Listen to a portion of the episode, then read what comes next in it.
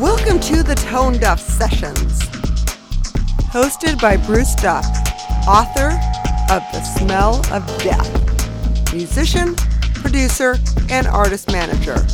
The conversations are recorded at Tone Duff Studio in Hollywood, California, and are a feature of Rare Bird Radio.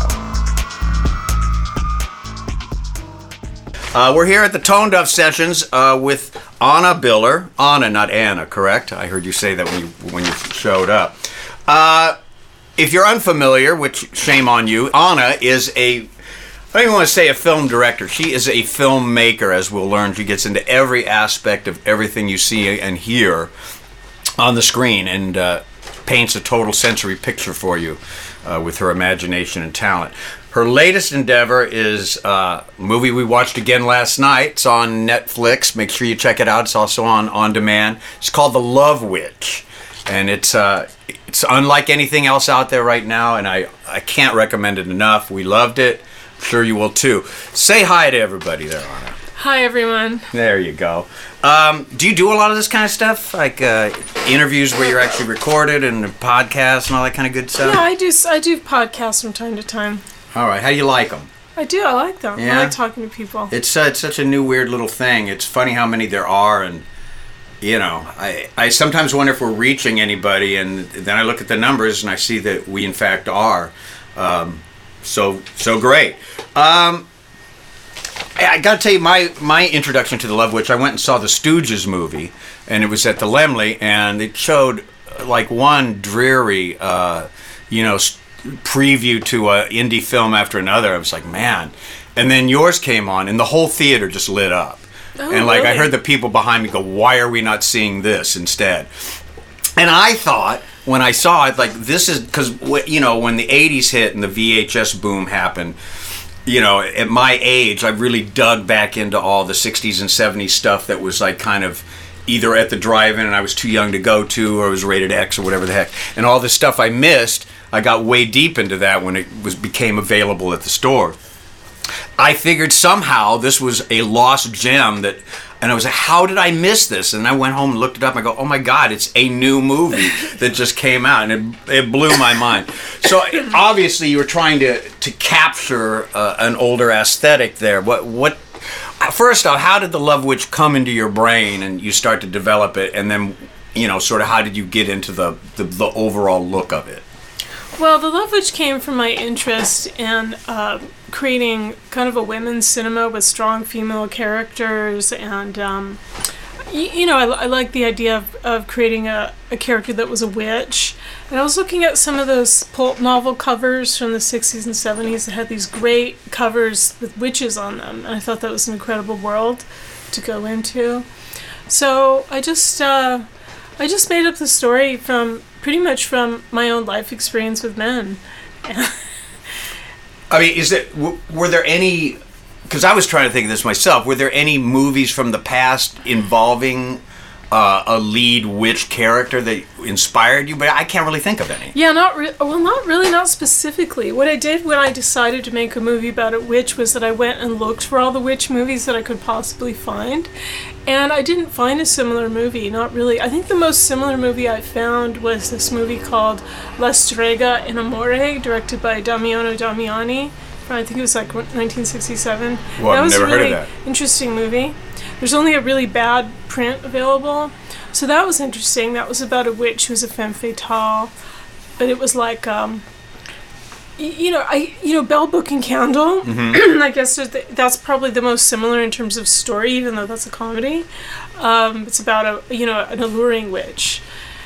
Um, but but mainly it comes more from noir films, actually. Those kinds of characters. That's like a, a sort of a man-eating female who you know uh, uses her seductive techniques to to bend a man to her will. It comes more from the pre-code films and the noir films. The story comes more from that. Okay. But the um, the types of visuals are, are very 60s. Um, you know, and that was not really inspired by movies either, but it was more inspired by real rich um, rituals from the 60s that I, that, you know, Alex Sanders, Maxine Sanders, there were some witches in the UK.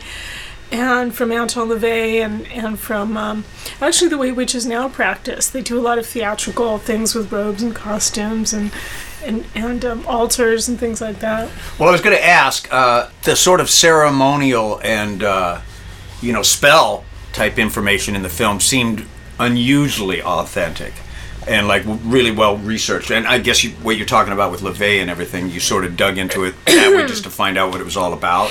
Yeah, no, I mean, I read lots and lots of books, um, and I also went to some rituals, and I talked to some friends who are witches.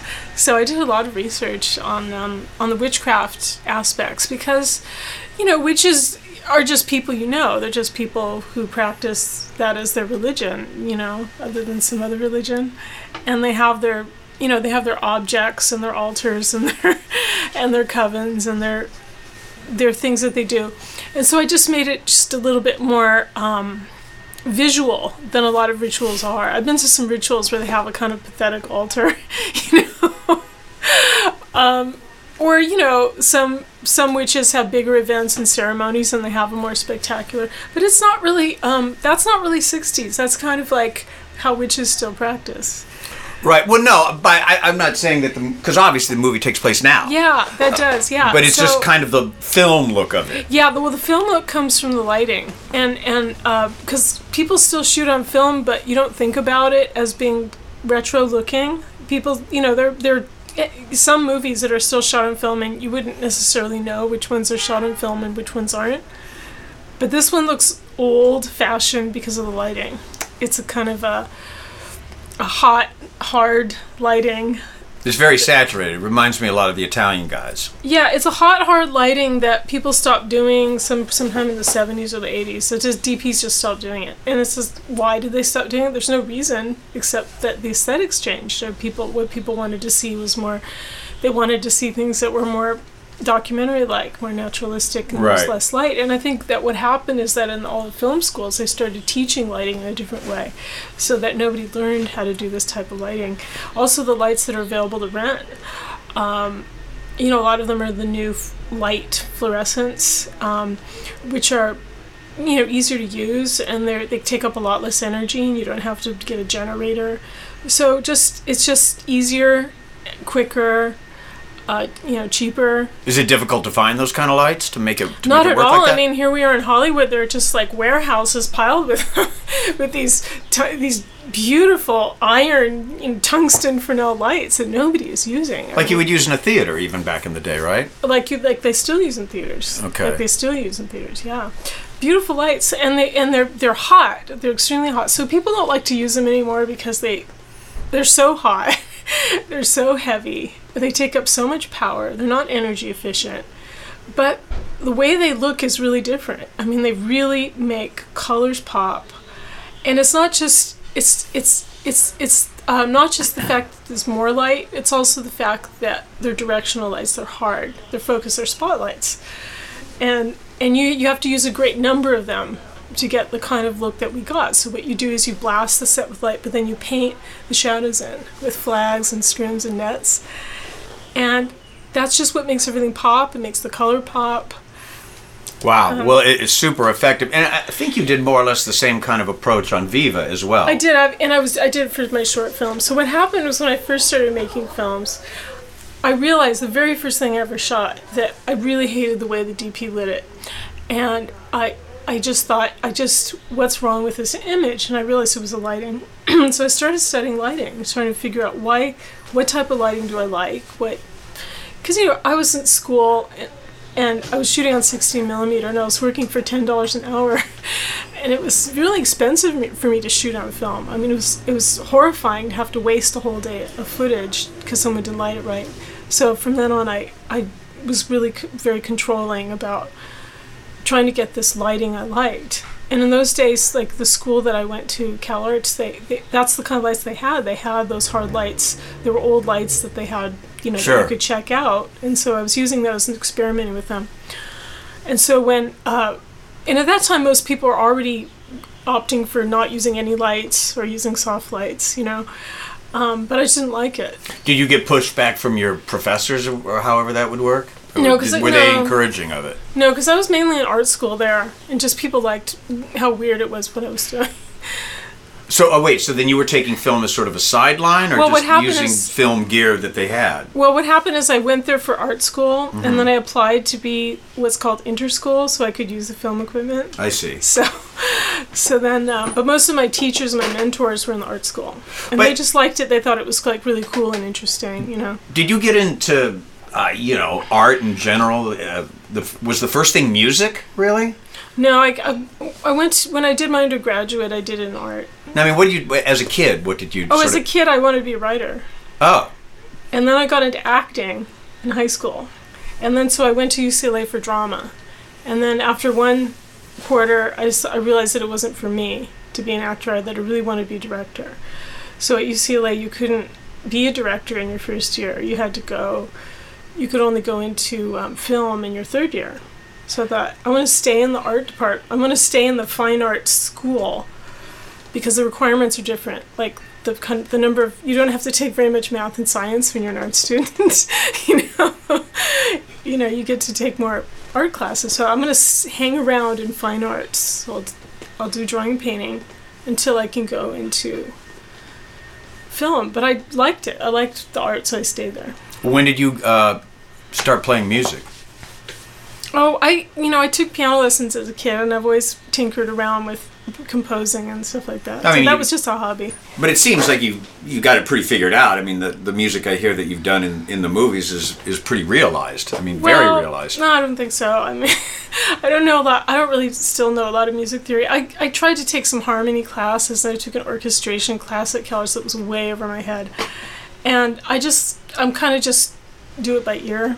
You know, I'm not, I'm not very sophisticated. But you arrange it, so obviously you're giving other players stuff to do. So Well, that's because you know you have this Finale software, and you can hear what the instruments are. You can audition the instruments. And before I did that, when I was trying to do um, write for ensembles, uh, before I have that software, there's no way I could do it because I just don't know enough about the sounds of the is that orchestra. a type of thing where you play it out and it the MIDI puts it into yeah, the notes? MIDI. okay, yeah, I the MIDI plays it, so you can kind of actually hear uh, when you're making mistakes. You can also hear what the different textures sound like, Mm-hmm. and you can also hear when something is played out of range. You know, because I used to try to compose without that software, and I would always be like, and you know.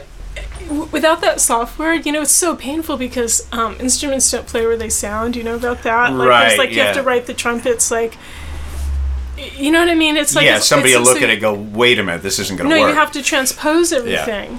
And I just wasn't a good enough musician. Without, I didn't have enough musical training to be able to write for orchestra. So I learned, but I learned how to write for harp because it's not that different from piano, and I play piano. And there's just certain things like you don't write for five fingers, you write for four. You know, just little things like that you, you have to know. It's You not, learn as it's you not go. That com- it's not that complicated. yeah. But um, but yeah, I mean, I, I you know I don't consider myself a composer really. Well, It's a I hobby. mean, yeah, okay, fair enough. I mean, and, and I noticed there was a lot of uh, a lot of the cool Italian guys music in, in Oh the yeah, film. I mean that was mostly what I did was used uh, Ennio Morricone's um, soundtracks and, and Piccioni and some of the great Italian. Those other guys aren't as well known. Uh, I, when I worked at uh, Triple X Records, we actually put out uh, our. We had a guy there that uh, uh, it- he was Italian. He was just obsessed with this stuff, and he actually compiled a record of uh, Italian film composers, uh, which was weird for a little indie rock label to do, but it was a cool record. Oh yeah, I love those. I love Piccioni. I used Yeah. a lot of Piccioni in my film Viva. Now, how is that stuff easy to license, even though it's been in other movies? I don't know how that works. Well, with with the Morricone, I thought it might be hard to license, but I, I did it anyway, and it turned out it was okay. Um, but what I figured was I, I was using such early tracks. I wasn't trying to use famous tracks. Right? Yeah, it didn't you know, pop out at me as from stuff I recognized. Yeah, from from the famous movies. I was using stuff from extremely ex- obscure movies that probably no one's ever seen. Actually, I've never seen those movies either. I just I just like the music. How'd you find the music? Just I, fou- I found the music on- because I started looking. I started realizing that Morricone had the sound I wanted for this movie. His, songs are a little different than other people's songs. It was a little bit more ethereal and occult sounding, and so I wanted his sound for this movie. So I started looking up old vinyl. Um, I didn't buy it, but I wrote down all the track numbers because on iTunes, if you look up Morricone, those tracks never come up. Only the famous tracks come up. So I'd type in the actual tracks from the vinyl, and then I would start to find these compilations. oh, And, Interesting. Um, yeah, so I did this kind of research. So I would find the really obscure, uh, the really obscure soundtracks from the really obscure movies that way, and I would just download them on iTunes and audition audition those tracks. And some of them even had, and not the ones that I used, but they had tracks called like Black Magic and stuff. So this was written for, you know, occult psychedelic types of Uh-huh. um, situations in these movies. There was one movie that I bought and I couldn't actually get through it because I thought it was so bad. These movies are very low budget and um, very, very crude. So the music is much better than the movies that they were in. Interesting. yeah. See, I didn't know that because I would think, if, you know, if you had that level of a guy No, doing was. the doing the music, it was probably pretty decent film. He was just no. He was just extremely, extremely talented, and um, those were some of his the first work he did. He probably was paid almost nothing for those tracks to begin with. So I thought, well, here's a chance for him to make a little bit more more money on those on those Oh, okay. on that music he worked so hard on, which he probably never really made any money on. So when, when you start a film like, well, particularly this one, I, from what I understand, the sort of ramp up time of preparing sets and costumes and working with Samantha, your lead actress, and all that stuff, it must have been like six years or something. Yeah, it was like seven years. That, I mean, and when we it- say that, that's before the cameras are rolling. Yeah, no, no, that's the whole. That's total. But um, so you know, it was about it was about five years of prep for this movie. But some of that time, I was I was actually quite ill, so that slowed me down. Oh, I, Oh, I no. worked all through it, but I was I was like at half speed for a couple years or Oh, something, dear. or less than half speed. So, but also the script was tricky for me this time. I don't know why, but some scripts, you know, they just kind of write themselves, and other scripts are really tricky. And this Well, you rewrote this one a few times, right? I rewrote it a lot, and I think it was because I had a conflict between two types of movie that I wanted to make. And one type was this almost documentary about witchcraft, and the other movie was this movie about a woman who has problems with the men in her life. And so I decided when I when it started to work better is when I decided to like throw out the witchcraft plot and just go more with the story about the woman. Um, you know, so that was it was more like I was didn't have room for everything that I wanted. Do you look at it? Uh, you know, I, I guess this is just your opinion, depending on what you were thinking about when you made the movie. But do you look at it as sort of uh, the witchcraft is almost a crutch for her, and she had the ability to hook these men with just just being herself? Of course, that's one. Of, I mean, that's one of the that's one of the um, that's one of the ironies of the movie is that she didn't need witchcraft to hook these men, um, but also she didn't need witchcraft for them to fall apart either. So. Um, That's and she good explain well she expl- well she explains what witchcraft is in the movie. She explains it at the end. She says first the first time she explains it, she says that witchcraft is just using your will to get what you want, which comes from Aleister Crowley Sure. you know and then at the end she says um, which you, you can only work with the energy that's already there. It's just a way of concentrating energy. And this is how witches think of it as well.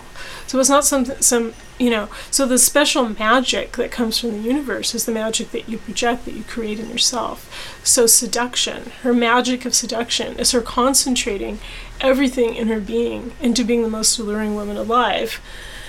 It's not through actually it's not through an actual like mystical spell that comes from the But it- god. that's you know, so this is her. But that's what magic is. Well, that's what all religion is, really. Yeah, You're right. concentrating your thought and faith through something that Right. you know. So rather than- light, things work out like you want. So rather than yeah, so, so so rather than going out in the world and saying, you know, being distracted by the million things that we're distracted by, she goes out in the world saying, "I'm going to get a man." And of course, she's looking for a man. She's looking around. She's trying to see if she spots a man, if she can get a man's attention. And of course, she's beautiful. You know, she's all dolled up, and she's in the park, and she stares at this man until he comes towards her. Now that you don't need, I mean, she's so attractive. If she stares at a man with that kind of intent, he's going to walk towards her. That doesn't that you know any woman that attractive will, will have that response. so Yes. so she Yes, I mean so that. that's her I mean so that's part you know that's that's the magic that works for her. That's the type of magic that works for her. Um, somebody who was less attractive might have to resort more to subterfuge or to games that were much more psychological, but she can just do it through appearance Yeah. in her in her looking. So, uh, other things that you you were involved with it to me is pretty amazing. Uh, in particular, was the costuming and and the set design because it is such a visual explosion of a movie. And and another thing that's been pointed out elsewhere, and I, I have to agree, is that Samantha does not, uh, you know, when you go, "Oh, it's a witch movie, and then you see how she's, you know, super colorful and bright, and the outfits are really pop. It's not what you think of, you know, in the cliche, you know, all head to toe black thing that I- you think of as a witch. Yeah, I, I put her in head to toe black a couple times. you know, when she's when she's ensnaring her victims, she's wearing black. Um, but yeah, I mean, she's a girl. So again, this, this comes from me trying to make it like a real story set in a real, a plausible universe, which is that witches are women, are girls and women, and you know uh, how they do their witchcraft is they project things out onto, the world, proj- projecting energy out. And um, she's not goth. She's so she's not going to be wearing all black all the time. Right. She just wears the outfits that she likes, the cute sort of cute outfits.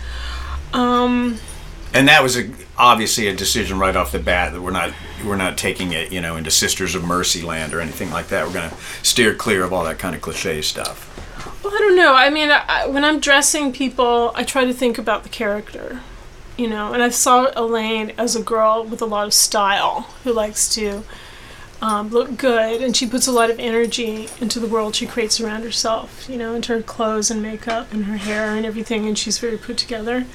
But also, just really, it's not it's not um, 100% about you know. Uh, creating a genre, you know, that's a witch genre, so she always looks like a witch. It's again, it's about creating character, Mm-hmm. and um, so And I, I think I read somewhere that the uh, ceremonial rug, you were looking around for something like that, and it, I just can't find one, so you made it yourself. It yeah, took, took I- you forever. Yeah, I didn't know how long it was going to take. You know, I'm used to crafting and sewing and making things, and I like to do things like um, knitting and crochet. I like to do crafts. It's fun for me. So I just thought, oh, you know, I'll just make this rug, and I. I bought some books on rug hooking, and it seemed really easy. And it is easy for making something small, but I Yeah, but this it was is like it was really it was six seven- feet. Yeah, it was six feet, and it was really um it really it was really extremely time consuming to make. But um, but you know I didn't mind it. I just would do it in the evenings while I was watching television and relaxing. So, I assume it's in your living room now. um, no, What'd you do with it? it's in a chest right now. Oh, you need to have it out. Well, I don't want my cat to ruin it. ah, yes, those those He's gonna ta- he's gonna get his claws into Yeah. it and skin it all Yeah, that could. That, I, I I feel you. Um, well, uh, another question I have, and you know, feel free to say I'm not answering that because it's none of your business, which is which is fair. But I, I- we we delve into these kind of things a lot on on this because a lot of artists listen, and, and it's not just about the art itself, but how you get there. So you're working on this film. You got a six-year ramp up before you even start filming. How do you fund all that time of building and, and making stuff and sewing stuff Yeah. and writing music, just all this prep work? And even like you said, you uh, you worked a year with Samantha just on figuring out the character itself. Yeah, well, you know that year again. It was about five years of pre-production, but um, the time I'm working with Samantha, I'm only meeting with her once in a while. You know, it's like I'm mainly still working on props and costumes during that time, but but the funding, you know, I had a private investor, and the problem is that it was very generous amount of money, but the problem it was not it wasn't enough money to do my vision. That was that was the situation we were in. So it's like um, how do I get this thing that's on paper onto the screen for this amount of money? It seemed impossible. So I just kept trying to think um, of how I could just get all this stuff together without having to hire designers and get a big army of our department. You know, I just couldn't figure out any other way to do it than just to keep sewing and crafting and you know, shopping for furniture and tagging props. You know, just doing what I do for the short, I did for my short films because um, it would have doubled the budget to to get the art department done the way it normally is done in a short period of time. I just didn't have didn't have the money. We didn't have any money to you know pre-production. There was no money really. It was just I had it was money for like fabric, yarn, and they're just you know people are what eat up all the money. People, Well, I mean, you know. So like my little stipend uh, is nothing. I you know I make less you know I made less than a PA for directing, designing, editing this movie. I made less than I made like half the amount, or a quarter Well, you know a fraction of the amount that a PA. That's also so- kind of what I meant because during Um, that time, not only do you have to buy materials, you have to eat and you know pay rent Well, and, you know, and that kind of stuff. Well, you know, all I'll say is I've, I've always depended on the kindness of strangers. All right. No, fair well, I have you know I have a boyfriend who who's got money and I, and I, and he's pays the mortgage. So I've just you know what I mean. So I feel very privileged Okay. that I have people helping me. And if I didn't, I would just never be able to do anything like that. And I wrote his name down because that I I popped up. He popped up yesterday, and I was very Robert Greene. Uh, is an author, and Yeah. a, very anyone listening to this, look him up because it's a, a fascinating story as well. He writes all these books about Mm-hmm. power and seduction and control, people control, sort of. Yeah. Uh, which are not so- always the most popular with certain factu- factions. I understand, but yeah. uh, I, I'm just trying to imagine the uh, conversations around the dinner table with the two of you. Well, we help each other with our work, and uh, you know, I edit his books. I do the first pass of editing.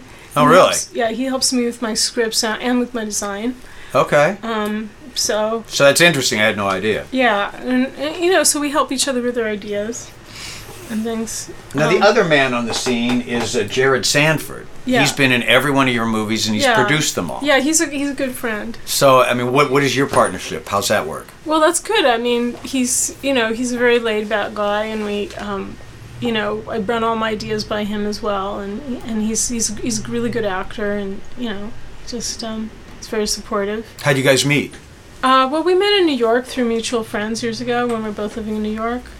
So, and uh, yeah, I guess I saw something he'd done, some little piece of uh, filmed theater he'd done before I met him, and I thought, oh, I really want to meet him because I liked his, um, I liked the way he performed. It was unusual, and so that's how we became friends, is through a, mutual interest in theater and performance. And in the actual, uh, you know, production of the movie, what's his role besides his his acting? Well, Jared's a mysterious guy, and he doesn't want he doesn't like to get you know too involved in talking about himself or having me talk about him. So I'll leave, I'll leave that part. All right, mysterious Jared. I'll, I'll leave that part mysterious. But i this is an ongoing thing, like whatever you're probably Yeah. going to do next. So, uh, you know, you're talking about having to, you know, cut the corners and do everything yourself. This- movie was something of a hit, right? So, Mm-hmm. are you in a different position now? I yeah, I think so. Yeah, yeah. Have you explored that yet? Or are you still? Are you still kind of in promo mode on this, right? Well, I'm yeah, that's winding down. But I've been meeting with with um, people who are interested in collaborating on my next project. Okay. So, and those are people where I think the financing would be a little more healthy. Well, that's a good thing. Now, Yeah. so you know, I- I- all jokes aside, obviously you're a multi-talented person. One of the talents I wonder if you have is the ability to delegate. So, with some dough, would you start handing off some things Well- for other people to do? And Well, delegating is something I'm already, uh, you know, I've, I've already had to do quite a bit, you know, and um, it's not easy, you know, delegating. This, the art of delegating is the art of finding the right people to work with, do you know? And so I'm getting better at that. So, um, but I have not so far delegated the design to anybody. So, uh, figuring out how to work with other designers is something that's new to me. Like I'd have that would be a new thing. so I saw his film on Kubrick, and he's another one that spends just awesome amounts of time getting everything ready till it's exactly what he sees in his head. But he he got to the point where he would draw stuff out and design it, but then somebody else would actually put it together. That's what I'd be doing. So I'm already doing that Okay, so for good. next film. I'm already Do you have that. something sort of in in your Um, head no, where, where you're going yet? Yeah, no, I have a script. Oh. Yeah, Okay. I have a script, and I'm and I'm I'm in the beginning stages of um, of of trying to uh, come up with a a second script, which is this, the the design script, which is all the visuals, you know, the the thing that Kubrick would do or Hitchcock would do, where they would sketch everything out first or get all the photographs or of, of you know references and things. So I'm putting together a sort of like a comic book, the way it looks. well, in a way, com- right? no. Well, the storyboards are like a comic book. Okay. But the, Well, the I guess that's what I'm thinking The set design yeah, the storyboards are like a comic book, so I would do that. But the but the set design thing is different because that's where you actually go. Um, you figure out the actual locations and then how to use those and fit your design within them, which is different than what Hitchcock had because if he he wanted a certain look, he would just build it. Um, where whereas the way we do things nowadays, you know, you don't build a castle interior.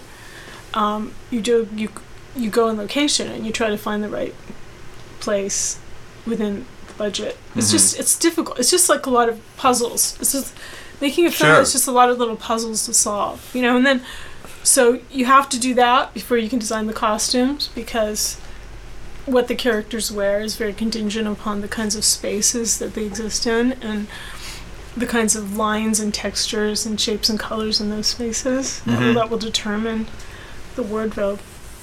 Uh, so Can you spill the beans at all on what sort of direction we're going in with this movie? Is it funny, serious, weird? I don't know. I never. I, I except for um, no. I guess Viva. You know, I knew it was a comedy, but I didn't expect Love Witch to be a comedy. So I don't think I, I'm I'm an authority anymore on whether my films are funny, because Well, there's a are- few laughs in The Love Witch, for sure. But there, you know, I don't know if you sat in an audience where people are laughing through the whole thing, but you know, I've sat in audiences like that where people just think the whole thing is a joke, and I, I don't know, I don't un- really understand that reaction. But some people just think it's like it's it's a comedy, which is interesting.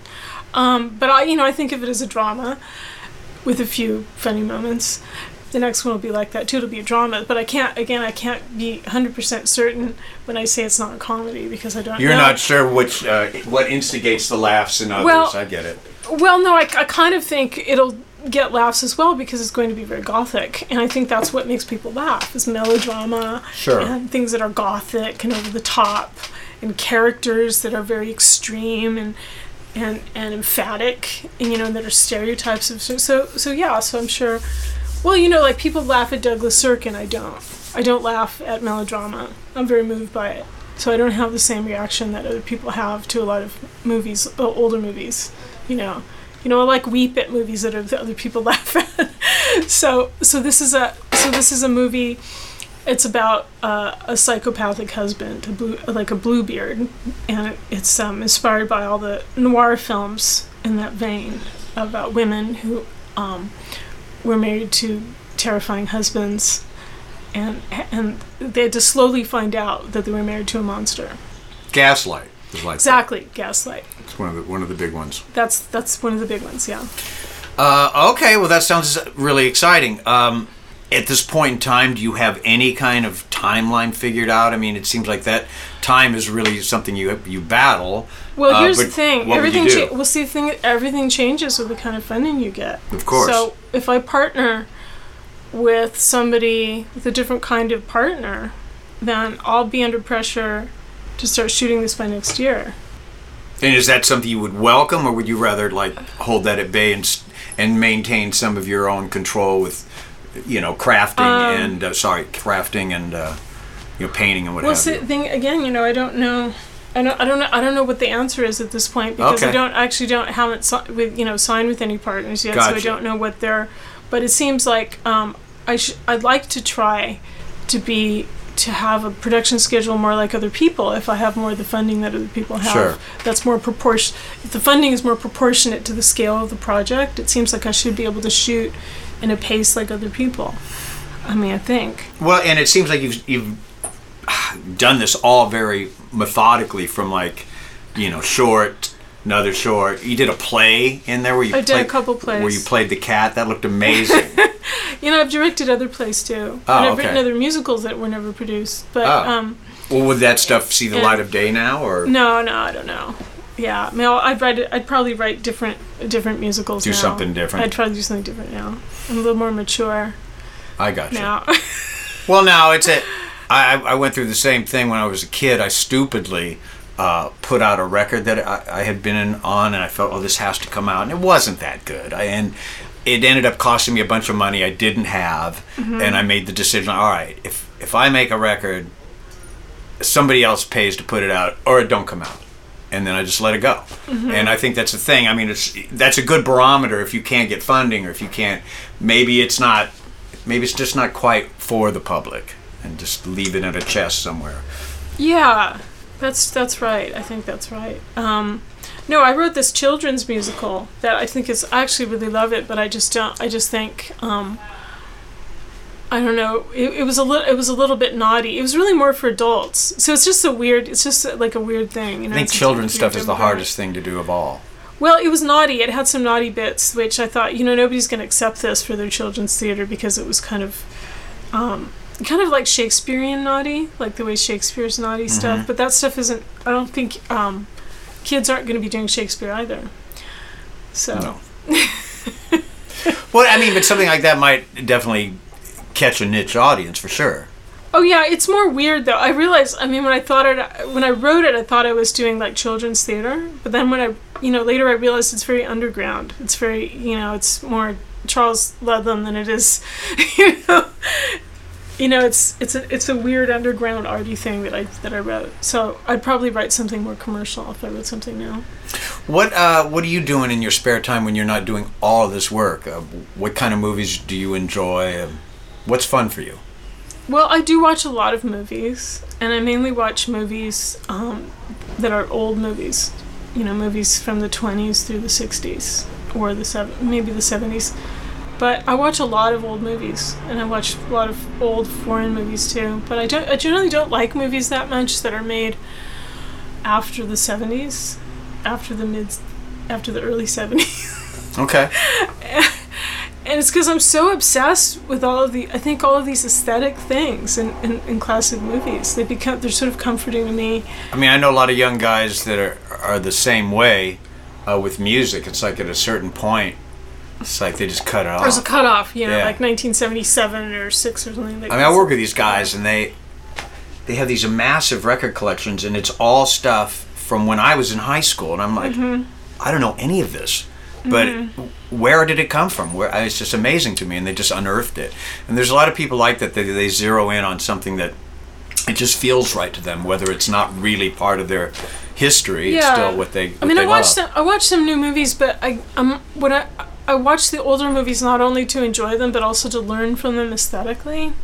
So, you know, I'm always trying to be learning more things because I, I can learn so much about set design and lighting, and you know just sound design and and about acting, and just um just about so many things about story.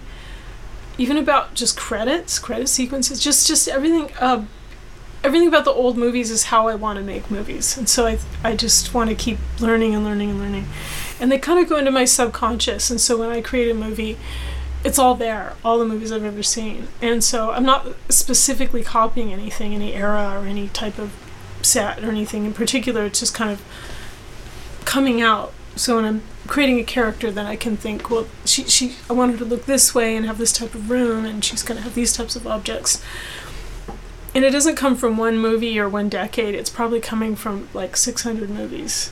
Interesting. All those decisions. Is there anyone uh, anyone else contemporary that you think has sort of that same aesthetic that you oh this person gets it? I mean, Yeah, I wouldn't know. Yeah, maybe Guy Maddin, but he does the tw- more like the silent films, like those 20s.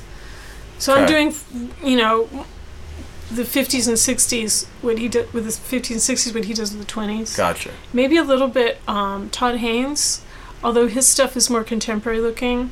He does reference. and Yeah. he, with Far From Heaven, he more specifically referenced like the actual lighting and look. Did he do a Velvet Goldmine? Mm-hmm. Oh, I love that movie. Yeah. It looked Yeah, so no, amazing. yeah, he's very talented. So he has a, a kind of, but his his stuff doesn't look like the um, older movies as much as mine do, or or. Um, But and that comes down to the lighting, mainly, right? well, like Guy Maddin is mu- even much more fetishistic than I am about we creating weird sets and objects that are like those German expressionist sets. So I'm not really as stylized as him. So he's more extreme in terms of the, the artiness of what he does. His stuff is more abstract, and um, you know, and then I guess Todd Haynes is is less arty than I am. You know, I'm sort of in the middle. Mhm. Um, but it's just you know people that are looking towards earlier decades for inspiration. Does the business side of things, when, which of course we all have to deal with them when you know you want to get something going, um, do they look at this as or do they tag you with retro? And is that something that's kind of not helpful in terms of just getting financed in it? It wasn't. It hasn't been helpful until now. And now suddenly. Now it's cool. Now suddenly it's very helpful. Okay. Why would you? I mean, is that just a product of having a hit, or I mean, I how does that so, work? I think so. Yeah. It's because obviously, if you if you're not making money doing it, it doesn't matter if you have a, cult fan base. You know, studios can only get interested in something that they think is going to make money. yeah. Well. So you have to show that you have some sort of a mass appeal in order to um, be able to do the same thing again. Yeah. Uh, my wife had a question. Uh, she read that you have your own tarot deck coming up. Is this a, is this in production or coming out or how's that work? Well, you know, it's it's kind of um, something I've been batting around, but I, I you know, I'm I'm not um, I don't know if I'll be doing that. No, it might not. It might not It see the light of day. No, because no, it's a lot of work. You know, it's like um, I, I what I would do if I did it is I would commission different artists to do different, cards, and um, it's just so much work. I think I need to be working on my next project. What I might do is is like just like a few tarot cards, maybe just like not a full deck, but a few, a few cards. Cool. Yeah, she found some artists that she really likes. Um, I'll show you the book later. It's uh, it is pretty cool stuff. I mean, I'm fascinated by it just from just from the straight art. You know, I mean, it's just such amazing, detailed, beautiful work. Um, and then it has the spiritual overtone too, which is, is fascinating as well.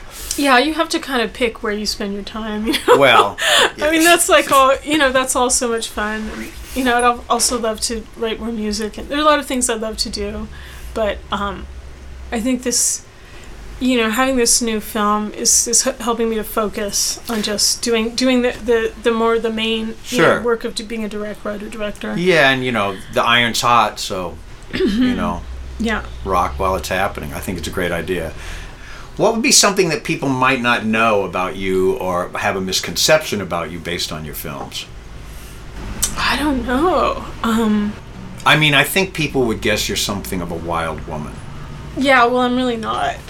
So there you go. There's a misconception But because uh, they're they're they're they're high energy, pretty against the grain, not normal. I'll tell you what, though, when I was younger, I was pretty wild. And um, when I started getting really serious about being an artist, I stopped being wild. And so I've, I've channeled the wildness into the movies instead of into my life. And that's really helped. It's helped the work and it's also helped my life. Yeah. Oh no, I can You understand know, that. you know, because I used to be maybe a little like Elaine. You know, I, I was kind of crazy out there, you know, in the world. I was just out there causing destruction to the world, I think, you know, for a while before I figured out um, how to stop doing that. You figured out how to stop being wild. All right. Well, there, there's your like self-help book well, you can uh, put no, out. No, really, because people are wild for a reason. You know, they've got trauma and they're confused about things, or they might be treated as, as, as you know, in an unfair way by other people. I think when you're a woman, it's easy to be nuts because you know all the people that project all these things onto you and all the um, the crazy things that can happen to you if you're an open sort of person. You know, a lot of the stuff in my life has happened because I'm so open, and it's just it's a terrible quality to have um, as a young woman to be very open. You got to be a little protective as well. You have to be. You have to. Yeah. So I ha- I wasn't careful. I you know I hadn't been careful. Um, you know I'm an Aquarius, so I love to talk to people, and I'm very trusting, and I love to let people into my life who are a little bit different and odd, and I still do that. I still like to. You know I still my boyfriend calls it a menagerie. He says I have my menagerie. of just all the you know just kooks and artists. really and, strange, weird, odd people are the people that I have as my friends, and they're, they're very, very different.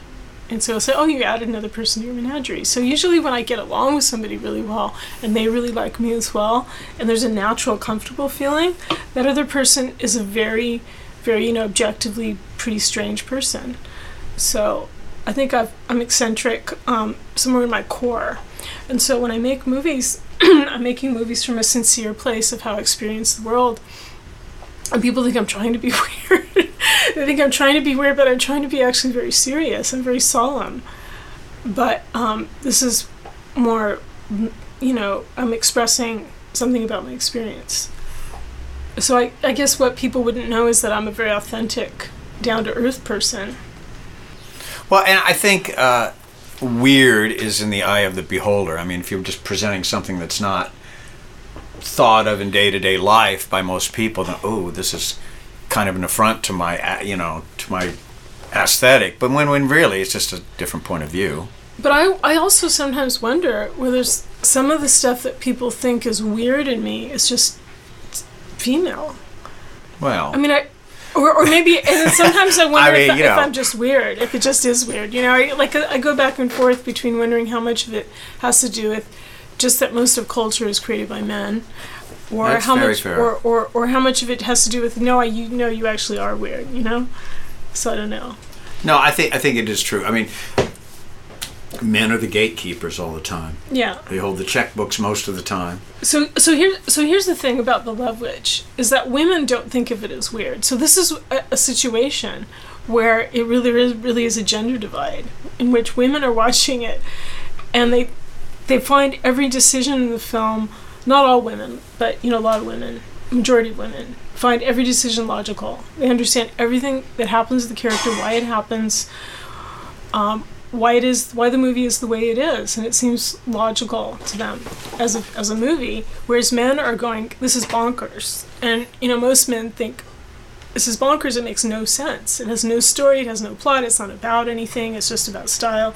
It's a pastiche so wait, are you saying that you feel like uh, you lose a lot of guys in the movie during the course of the film? no they like it because i've got you know nudity and, and sex and spectacle and color you know they like it for that but they don't they don't think it's got a story. They don't think it's about anything. So what i'm saying is that there is Huh. this there is this kind of and i'm not saying all men because some men actually do really deeply understand it but um, it's like a small percentage of men who actually understand the movie rather than just being entertained by it as a spectacle and it's a large majority of women who actually understand it now these are women from all backgrounds all Sure. ages but it's mainly younger women who actually their experience in life is like Elaine's. You know, they're being objectified, and and not, and everything is absurd. So it's kind of like people think my films are absurd, but it's because being a woman going through your life is absurd, like the way you're treated. And this is what my movies are about. They're about that experience, and they're very specifically, deliberately, deliberately about how absurd it is to be a woman. Have all these projections, all these expectations, all these demands put on you that are so ridiculous all the time and having to navigate that. And so Elaine is a character who's been driven a little bit nuts by having navigate that. And women understand that usually, that that's what the film is actually and she about. sought out a way to control it and have She's power trying to, over yeah, she's trying to control it, but she doesn't succeed because she can't. Well, first of all, she can't succeed because we, we, we live in a man's world. So she's not she's not going to succeed. She might con- succeed with one man, you know, here or one, you know, here just a little bit, but you know. So it shows how she doesn't succeed with each of these men because her project is impossible because men aren't going to give up their power, no matter what. Okay. They have no reason to.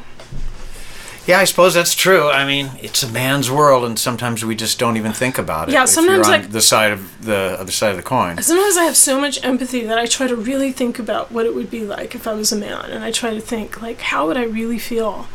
And I and I have all these really strange thoughts, and I'm probably wrong because, of course, I'm not a man and I don't know. But I have these weird thoughts like, I know how I wouldn't feel. You know, I know I wouldn't feel so self-deprecating. I wouldn't feel so afraid to ask for things, and I think I might feel more confident, more um, swaggering. I, I might be like, an, I think I might be an asshole.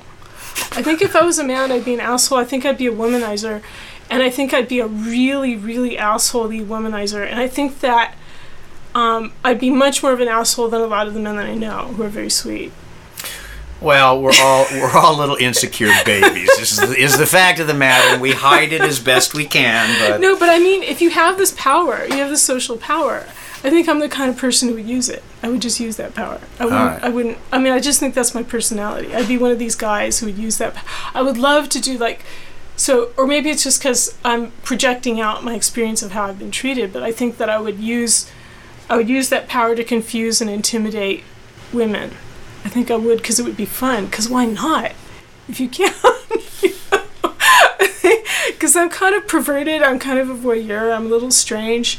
And I think, you know, those qualities in my personality, if I was a man, would translate into this kind of um, manipulative, you know, like I would enjoy having that power. And I think I would. It comes it. back to haunt you, though, just like anything else.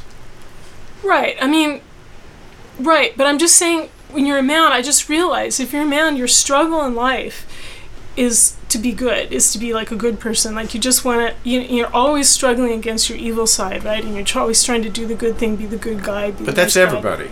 No, it isn't. Not for women. so? No, not for women. That's the thing. Do, do you realize that it's not the same for women? When you're I mean, but I- everyone has. I'm just saying, everyone has a, a no, I don't struggle, struggle with good and I, bad. do, I don't have it. I don't have this. That's not my struggle. Okay, I mean, I've definitely known some women that had to struggle with good and bad for sure. Oh no, sure. Oh sure, a different kind of woman, a woman who's in um, experiences a, a different kind of privilege than I have. What I'm saying is that, um, or, or or gives herself that privilege. But what I'm saying is that I think, for me at least, I'm the kind of person who, I have not had to struggle with good and evil in myself at all, ever. I've just been. I think I've just been almost like too good. What I struggle is with is with other people's evil, hmm. and I think that's it is the situation with a lot of women. Okay. And I think it's, and I don't know if I would say that that's innate in the character of a person as much as it is, is socially programmed. So I don't think that's interesting. I think it's probably a little bit of both. maybe it's a little bit of both, but I've never had that kind of. I've never been. I'm never tempted to be cruel to people, as it is. I'm never, never tempted to. I mean, I'm almost never tempted to do anything that would ever hurt anybody else. Not even some of the actors. Just kidding. Well, especially not the actors. Okay. Especially not the actors. But um, so that could just be. I mean, maybe again, I don't know whether that's a feminine thing or this is my thing either. See, I, I it's you know you don't know about other people, right? You you can just you just know about yourself. But I have so I have this I guess fantasy that if I was a man, I would suddenly be this. It would be different. I'd be, be flipped for me, and I think maybe it would be though because I just think like, okay, I've got a man's body, a man's hard body, a man's mind, a man's genitalia, whatever. I Go out in the world and I'm gonna have my day, and it just seems like the most fun thing to possibly do would be to go like destroy a woman, All right. destroy her self-esteem, just destroy her, li- and you know, get her to fall in love with you, and just then just annihilate her. It's just like, wh- how how fun would that be? You know. All right. You know what I mean? Yes, I just, do. Yeah, I see. You do It's- know. it's happened. And you're a sweet guy, but you still know. Eh, you you know know. what I mean? we all have our moments. No, but that's in a moment of deep empathy that I can even feel that. Do you know? Mm-hmm. All right. Well, this is ah, it's been a- uh, totally interesting, and uh, I'm waiting already for the next film. Is it you know crank her out? Let's do this one quick. under three years. Think you could do it in under three years? I think I might really, I- like I said, I might. All yeah, right. I'd be doing very, very quickly. All right, and it'll still be great. Yeah, it'll, it'll be good. go. Yeah. All right. Well, I'm going to wrap it up. A- anything we forgot? Uh, no, go see the Love Witch if you haven't seen it. There you go. See it right now. All right. Well, thanks very much, Anna. It was uh, delightful having you over here, and uh, we'll hope hopefully I have you back. Maybe we should have you on sometime with Robert. That could be uh, quite amusing. Oh, okay. Well, maybe. All right. Okay. We'll, we'll approach that in a few months. All right. Well, thanks very much. Thank you for listening to the Tone Deaf Sessions, a feature of Rare Bird Radio. Our next conversation will feature Mike Stax, publisher of Ugly Things magazine, author of Swim Through the Darkness, co author of Like Misunderstood, and lead singer of the Loons.